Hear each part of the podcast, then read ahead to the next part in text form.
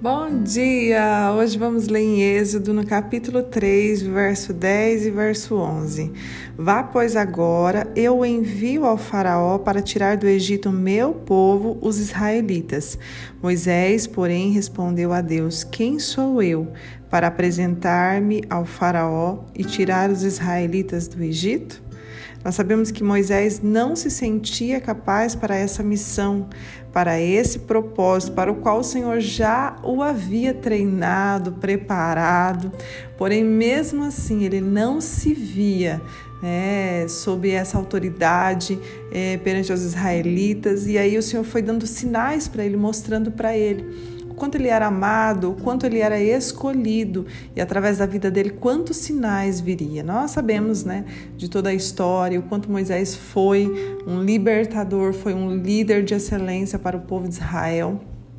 E grandes são os testemunhos, e nós vemos Moisés sempre intercedendo pelo povo, sempre se colocando ali à disposição. E mas muitas das vezes, né, o Senhor tem uma obra tão linda e tão grande na nossa vida e nós também não nos sentimos capazes. Né? Mas não tem a ver conosco, tem a ver com Ele. É, nós realmente, as, olhando para as nossas capacidades, para nossa capacidade, para os nossos talentos, realmente nós olhamos e falamos quem somos nós, mas não tem a ver conosco, tem a ver com Ele. Em Jeremias 9,24 diz assim: é, não se glorie né, o sábio em sua sabedoria, nem o forte na sua força, nem o rico na sua riqueza. 23 e 24, né? E 24 vai dizer assim: se você fosse gloriar de alguma coisa, glorie-se em me conhecer. Sabe, o maior tesouro é se relacionar e conhecer a Deus. Você tem buscado incessantemente a conhecer o Senhor, a saber quem Ele é, a compreender Ele. Claro que é através da Sua palavra, conforme nós vamos nos lançando, buscando né, incessantemente quem é esse Deus a qual servimos. É, e tendo essas experiências, não somente de ouvir falar, mas realmente de ter as experiências, de ter intimidade, de andar com Cristo, de ter os seus testemunhos, né, de falar, eu conheço esse Deus porque eu ando com Ele, eu sou dependente dele. E isso é tão gostoso, né, que ao decorrer da caminhada as coisas vão acontecendo, o Senhor vai nos colocando nos propósitos, nos lugares para o qual Ele nos criou e tudo isso é de uma busca, tudo isso vem de uma busca. Eu esses dias uh, eu entrei no aplicativo do Spotify e ele me trouxe uma retrospectiva, até eu vou mandar um vídeo aqui para vocês no grupo.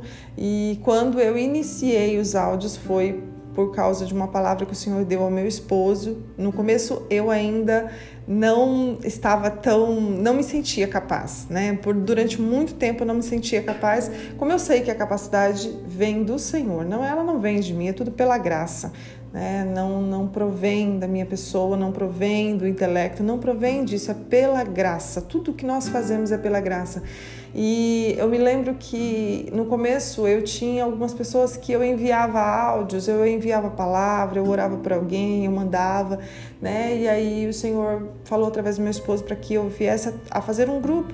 No começo eu não queria fazer esse grupo, eu orei, pedi ao Senhor graça e foi feito. Então eu vi assim a mão do Senhor sobre tudo isso. Quando eu olho essa retrospectiva, vendo quantas pessoas foram alcançadas, quantos testemunhos eu ouvi sobre pessoas que iriam se suicidar e por causa do áudio, né, mudaram a sua atitude, é, realmente se renderam ao Senhor. Quantos casamentos que houve perdão por causa de um áudio.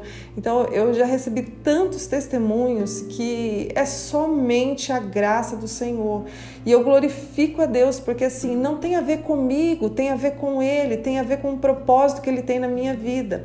Então hoje eu te convido nesta manhã, faz, faça, né, aquilo que Ele tem para com a sua vida, faça valer a pena, faça aquilo que Ele tem te pedido já há muito tempo, mas você tem se sentido incapaz, você tem se sentido pequeno diante da situação. Olha, olha só para a vida de Moisés, ele também se sentiu assim, mas ele decidiu obedecer e avançar. Então, mesmo que você esteja com medo, vai com medo mesmo, mas faça, seja ousado, né, cumpra a vontade do Senhor. Não permita que o evangelho chegue em você e ali vira um, um reservatório, um tanque reservatório. Nós não somos um tanque reservatório.